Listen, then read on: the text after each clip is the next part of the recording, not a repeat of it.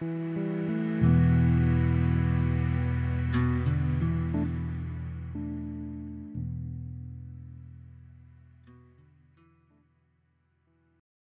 everyone, and welcome to Skills for Mars Transitions. On this episode, I'm hosting Nina Jervis, aka Nina the Writer.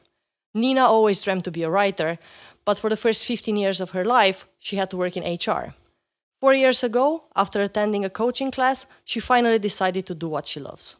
Join us to hear her story. If you want to continue receiving career support and inspiration, consider subscribing to the channel. Every week, someone will share their incredible transition. And now I give you Nina. Hello, Nina the writer, and welcome to Skills for Mars Transitions. I'm very, very glad to be hosting you today. I'm very, very glad to be here. Thank you very much.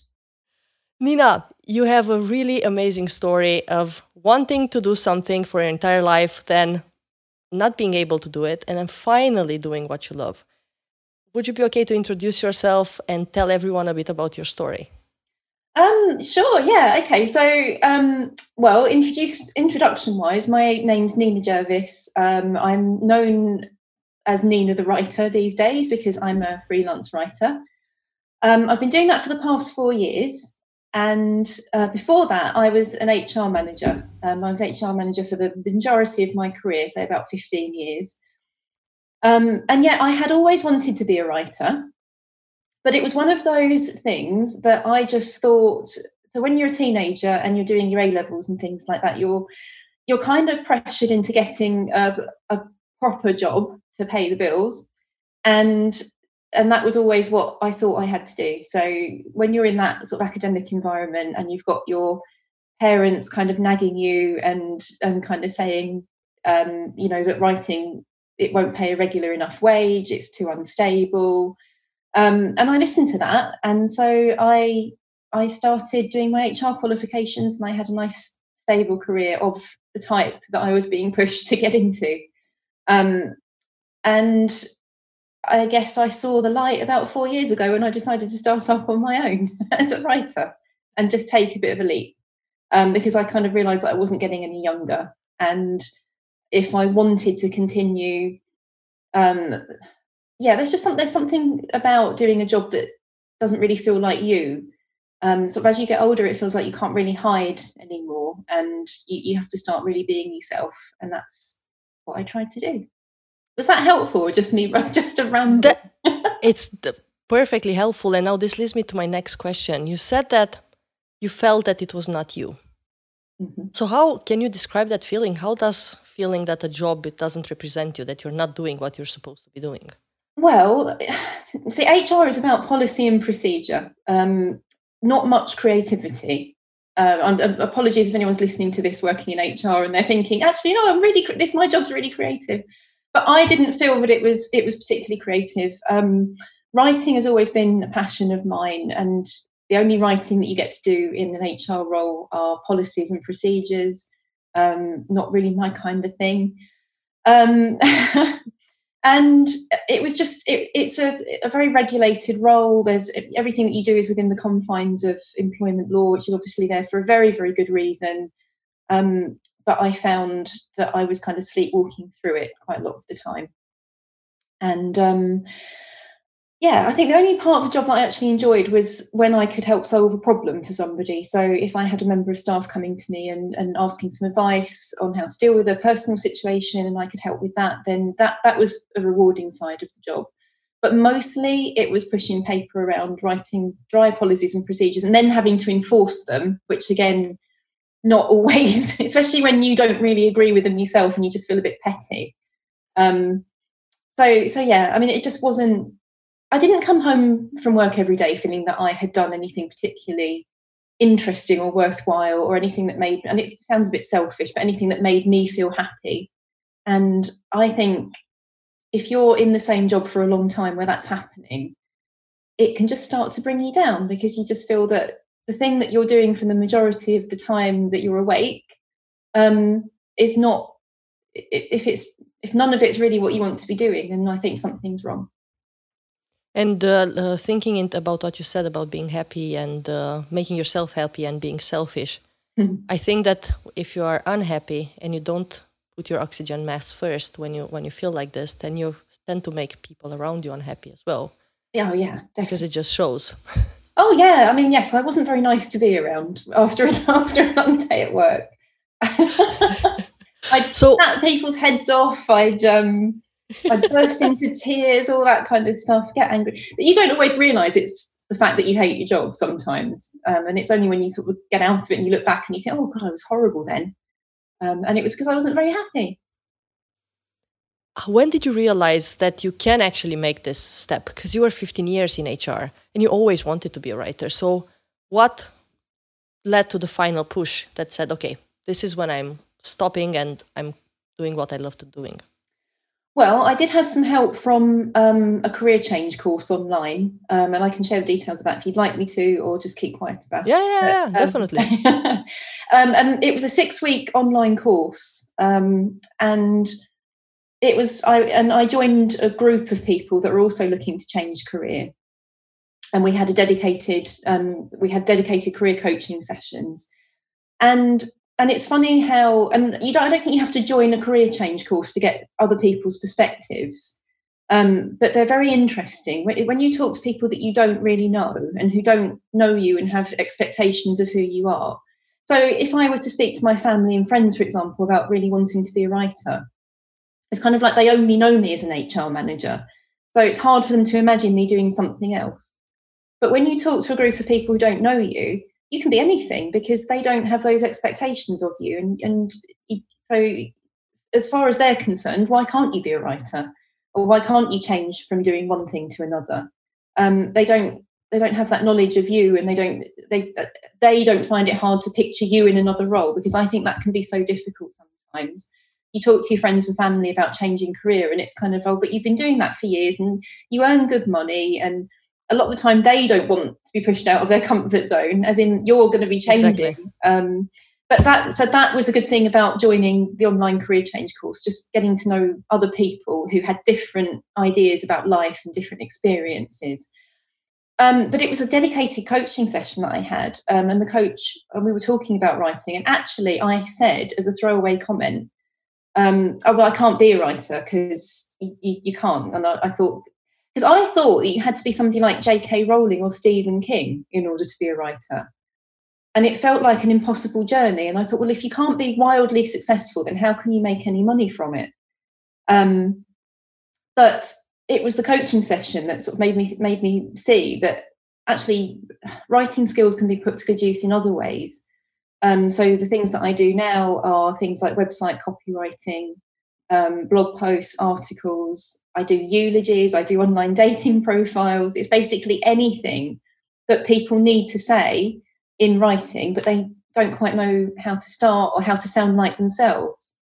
And that's what I do. And I love it because it kind of combines the work that I really enjoyed when I was in HR, which was having the personal conversations with people. Um, and now I get to do that and create something positive from it, which is a piece of writing that showcases them as they really are, and that's that's what I love about it. Um, and I've forgotten the original question that you asked. I'm sorry. no, no, no, no, no worries, not at all. Uh, I said, what was the final push that led you to decide that hey, this is the time I'm going to make the switch? So, in a nutshell, because I've been rambling, but in a nutshell, it was meeting other people that saw me differently and made me see myself differently as a result, and having people because you tie yourself up in expectations that aren't just yours but they're other people's and you it suddenly becomes impossible. And then you talk to somebody else and they go well why can't you be a writer? And you think oh i don't know actually. It's a lot more simple than i have made it out to be over the years were you you were writing before right yeah were you what were you writing so what were the skills that you had in writing before you starting to help others write better so they can present themselves better in the world, whether that was a CV or a career change or online profile?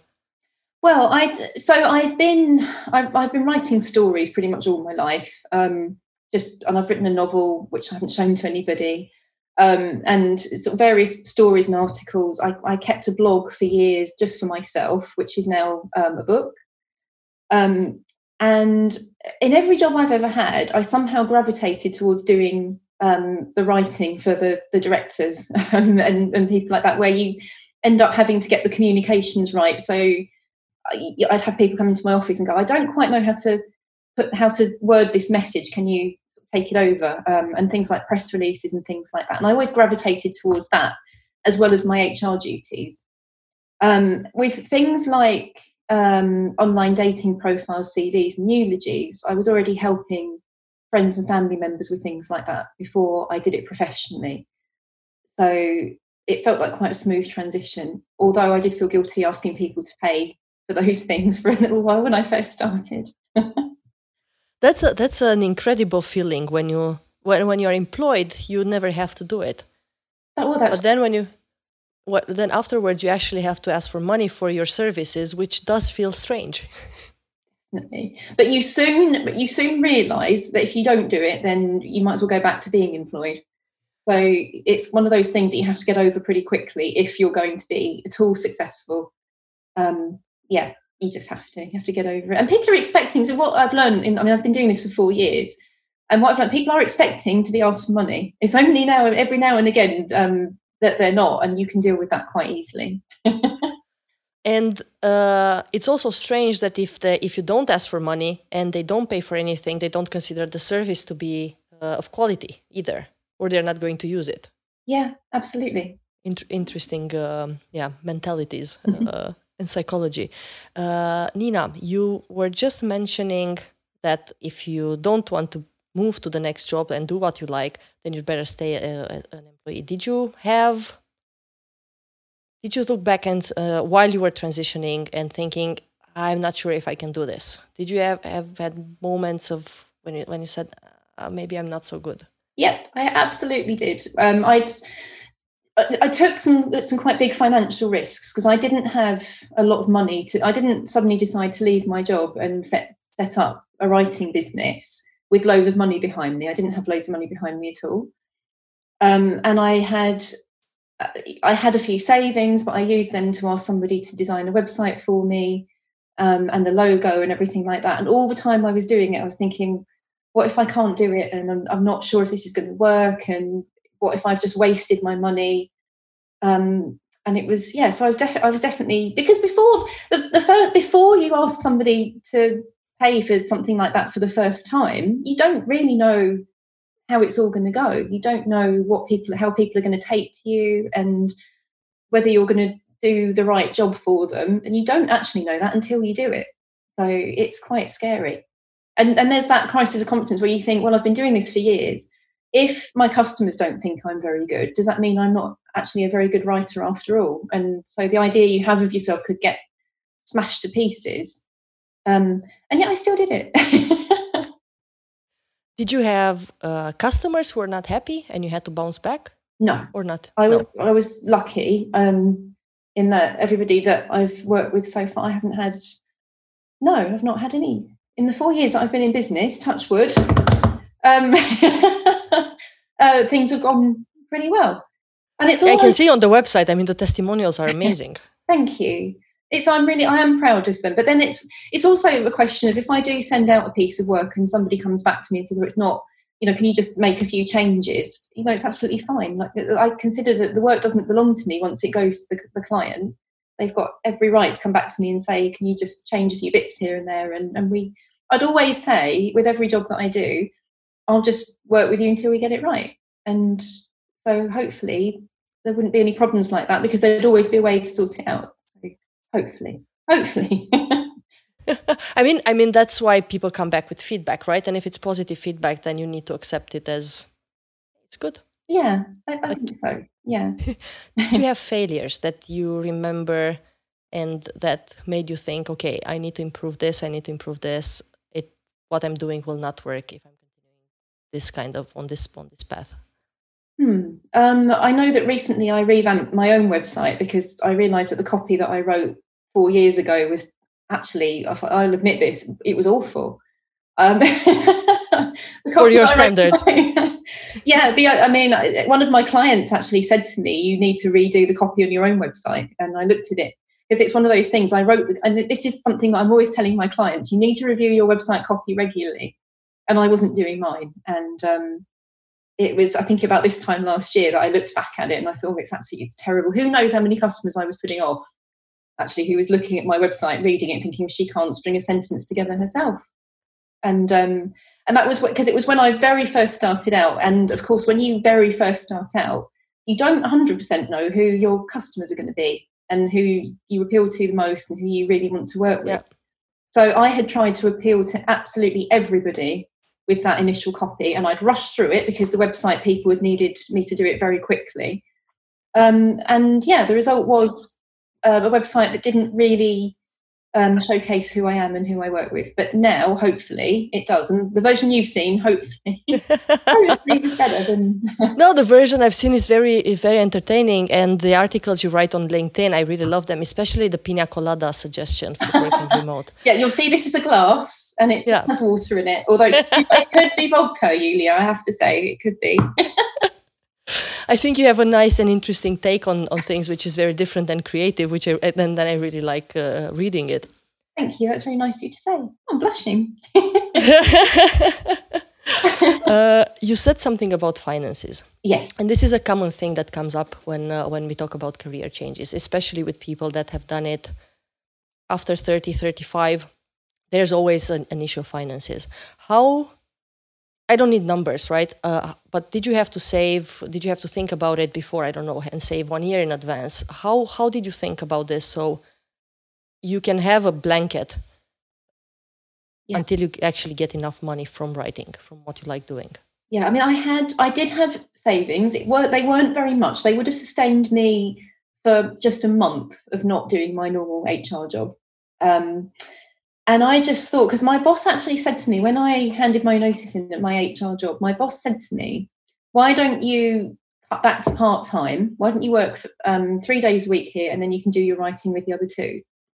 Um, and I turned that down straight away because I thought if I do that, I'll just be pushing in a full time job into three days a week. Um, and you always concentrate more on what you're it's just human nature isn't it? If something's paying you if you're getting money from it then that's what you'll concentrate on. And i really wanted to concentrate on my writing and i really wanted to make a go of it. And i knew it might work for some people doing the part-time thing but for me i knew that if i didn't throw everything at it then it would only ever be kind of a half-hearted thing probably be a hobby I'd probably do it for a little while and then go back to full time work at, in HR because I'd probably think, oh, this isn't really working. So I really wanted to throw everything at it. I had no idea if I was going to be making enough money to continue. Um, and there was a lot of luck involved because I did a lot of um, marketing activity um, involving leafleting houses. Um, so I spent hours like just traipsing up and down roads, putting leaflets through people's letterboxes and I was very lucky that um, I got a call within a couple of weeks from somebody who wanted me to write their autobiography. Um, and that job on its own single handedly kept me going for another couple of months while I built up a few more customers. So I was very lucky to. So it is luck sometimes, um, and it definitely was sort of in that case because if I hadn't got that job writing an autobiography, um, it probably would have been a lot harder. I don't quite know what would have happened, but did it come from a leaflet? From a... it came from a leaflet, and it's so I spent hours leafleting houses, um, and I didn't get any other calls. But it just goes to show all those hours you just get. It's, it's sometimes you just get lucky, and sometimes you just happen to be in the right place at the right time. Oh, definitely. But then you did put the hours into the leaflets, uh, and yeah. then the, uh, why I asked if it, if it really came from the leaflet because so few people use leaflets nowadays. Everything is email. You get everything pushed, notifications, the phone, and everything, and nothing is paper and uh, absolutely. yeah, but the guy that so this particular client, um, he was um, sort of part of the older generation, so um, he probably wouldn't he wouldn't have responded. He's not the kind of person that would have responded to an email anyway. Um, but I just think sometimes you, can get a bit lost in all the emails and online promotions. I think everybody's doing it, and as a result, you can kind of get a bit lost in the, the sea of voices. Whereas I think if you not, I mean, I know that I pick up leaflets. I'm a hypocrite here. I pick up leaflets from my doormat and I put them straight in the recycling. Um, so. so I'm, I'm a bit of a hypocrite there, but I do some. Sometimes these things can work every now and yeah Yeah, d- definitely, and I think it if it appeals to the right personality, right, someone who really enjoys paper more than anything else, something yeah. to hold in their hand, and and and so on. So uh, so uh, why not?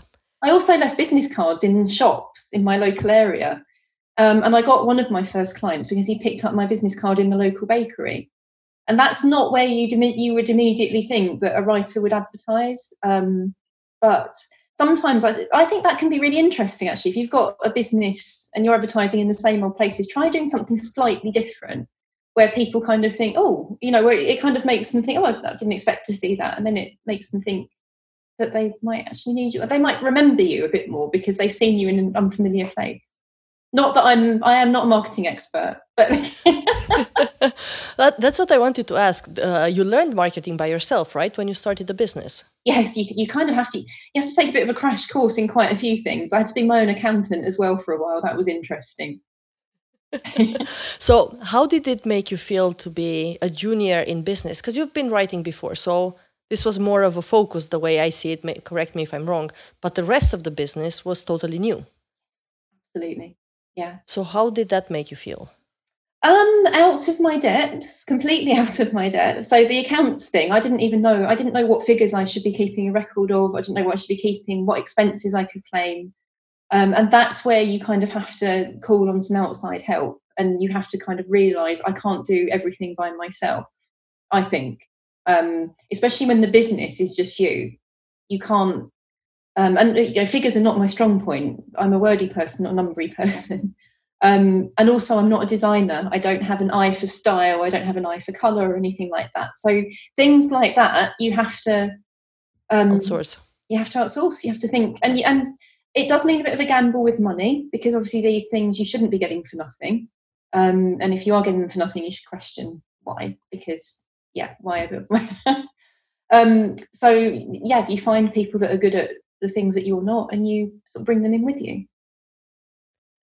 did um, how did your family react because first when you told them that you wanted to be a writer right uh, uh early in your career they said that uh, and I, I wrote it down that it's unstable and it won't pay uh, uh, it won't really pay a wage how did they feel when you when you told them hey I am a writer. this is it. I'm making the move. well, it was my dad that said that when I was a teenager, um, and I, I, think he was just worried that I wasn't going to I, I don't know. I think it's just, I, I, think parents, I mean, I'm not a parent, um, but I think parents are kind of, um, they just want you to be safe and happy, don't they? And they don't, to be honest, they don't really want to have to worry about you. Um, and, but because I was in my late 30s when I changed career, I think by then my dad was of the opinion, I'll just get on with it. You've lived long enough, you can do what you want. um, there was definitely less because it's, I mean, that's the other thing. Like when I, when that was said to me originally by my dad. I was living at home, um, and he could have been worried that I'd still be living at home with no money, um, and he I'd be a bit of a burden on him. But when you're in your late thirties and you're not a burden anymore anyway, it's kind of up to you. got it. People, got it. People definitely care less about these things when you get older. It's like um, I've done talks in local schools actually, and um, I think one of the I was asked the most valuable piece of advice that I wish I'd known at sort of 14, 15. Um, and it was it's not as serious as you think. If you, if something doesn't work, you can always try something else. It's you haven't all these choices that you're being asked to make when you're young. Don't it, it, they don't have to be set in stone. They don't have to be to last forever. You can you can experiment. You should experiment with your career. I think.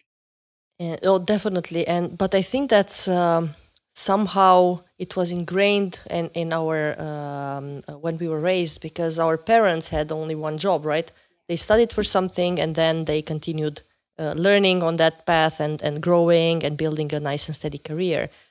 Before that, you might even have had generations going and, and uh, working in the same company and even doing the same job, right? Yeah. My dad is in the army, I'll be in the army, then uh, my kid is in the army, or uh, my father works in ironworks and I will do the same.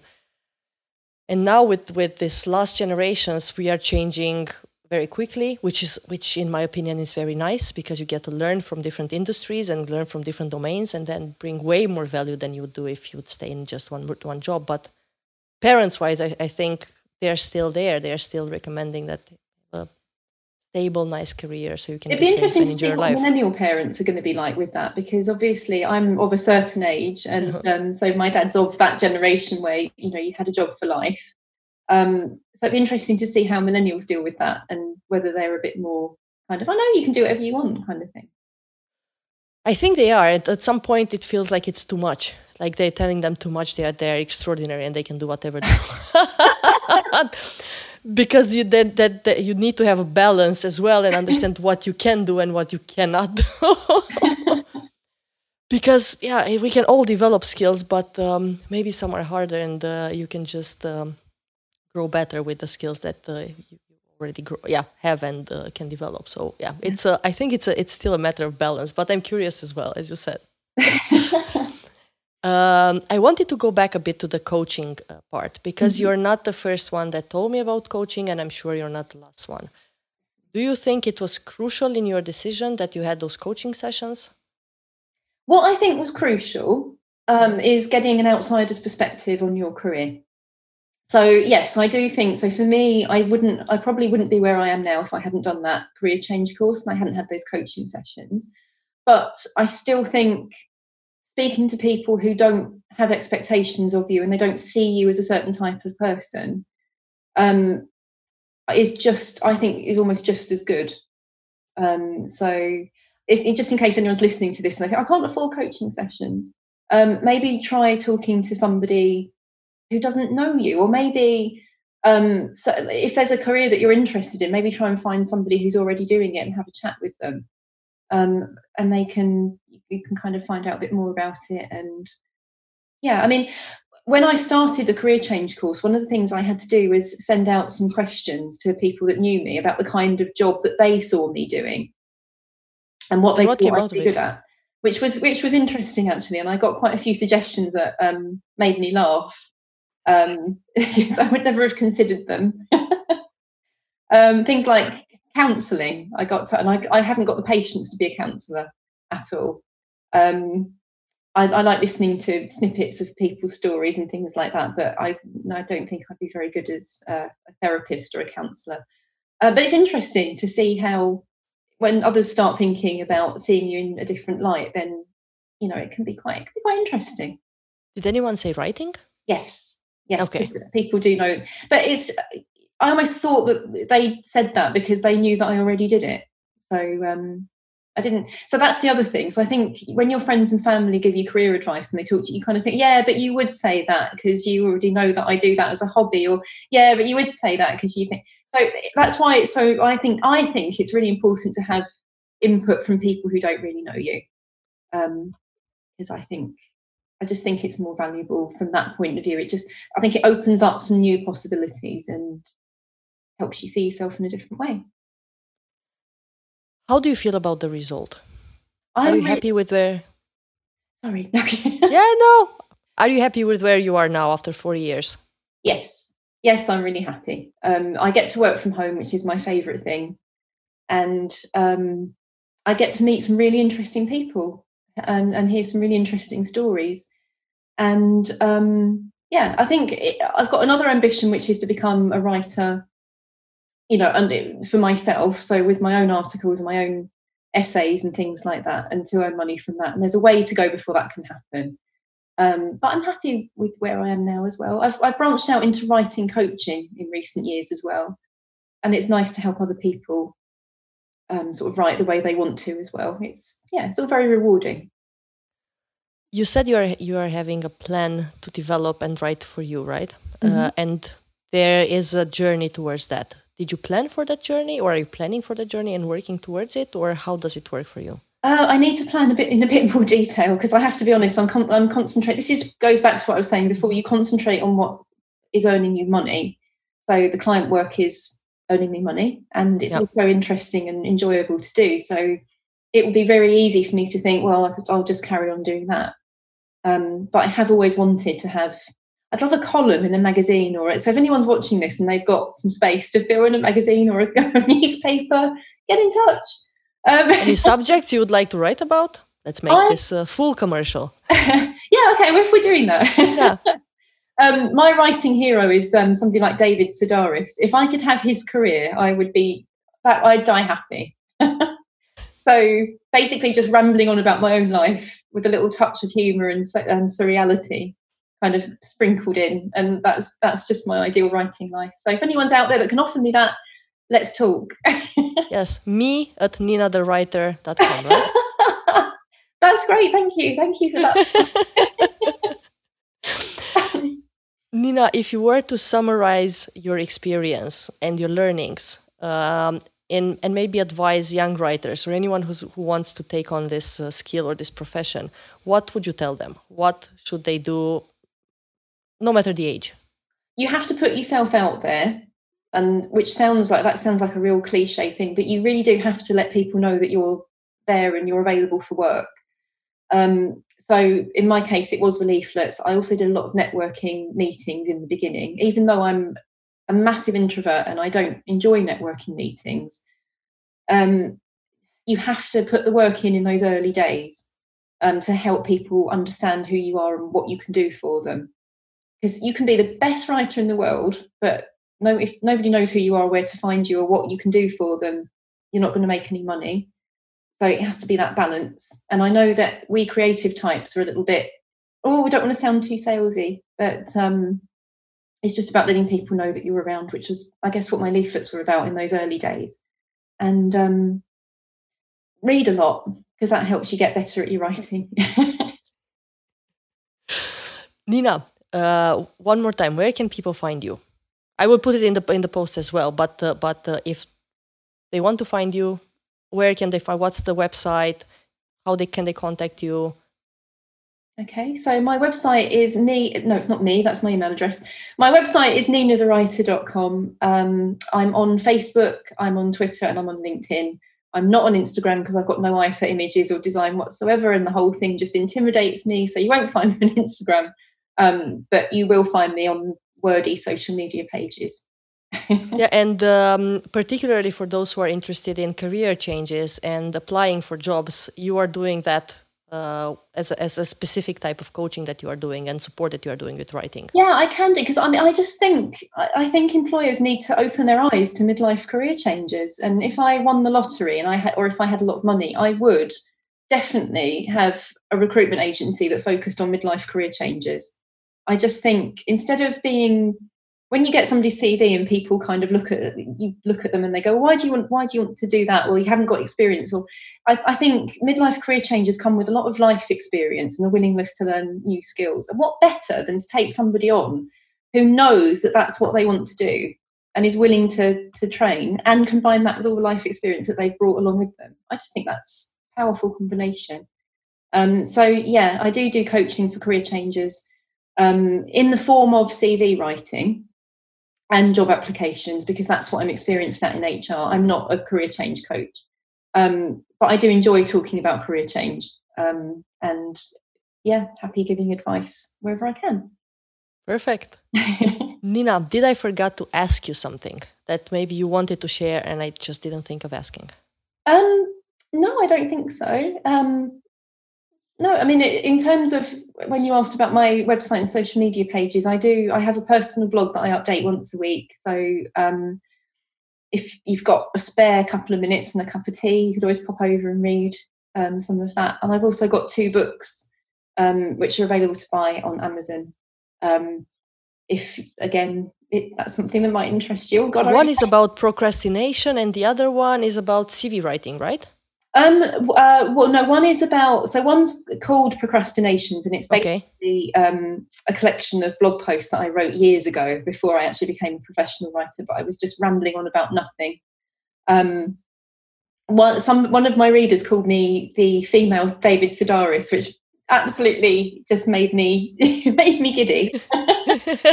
um, and the other book is actually it's called um, I'd rather get a cat and save the planet. Conversations with child free women. And it's about women who, like me, have chosen not to have children. Um, but it's a light-hearted take on it. It's not um, it's not heavy-handed, and it isn't critical of anyone that has made the unusual choice of having children. Ah, I would like to read that as well because I made the choice of not having children. So I'm kind of curious on your take. And I, yeah, I didn't, I didn't know about that book. So I'm. Uh... Oh, Oh, excited to be reading Um, it. it's actually, I mean, it's not just about me. It's I, I interviewed lots of other women that have made the same choice, and it's it's more of a light-hearted and funny take on it rather than anything scientific or heavy or anything like that. Light is good. Especially in these challenging times. Yeah. Nina, thank you very, very much for today. Thank you for sharing your journey and being so open about it. Oh, no, thank you. It's been an honour to talk to you. Thank you very much. Thank you.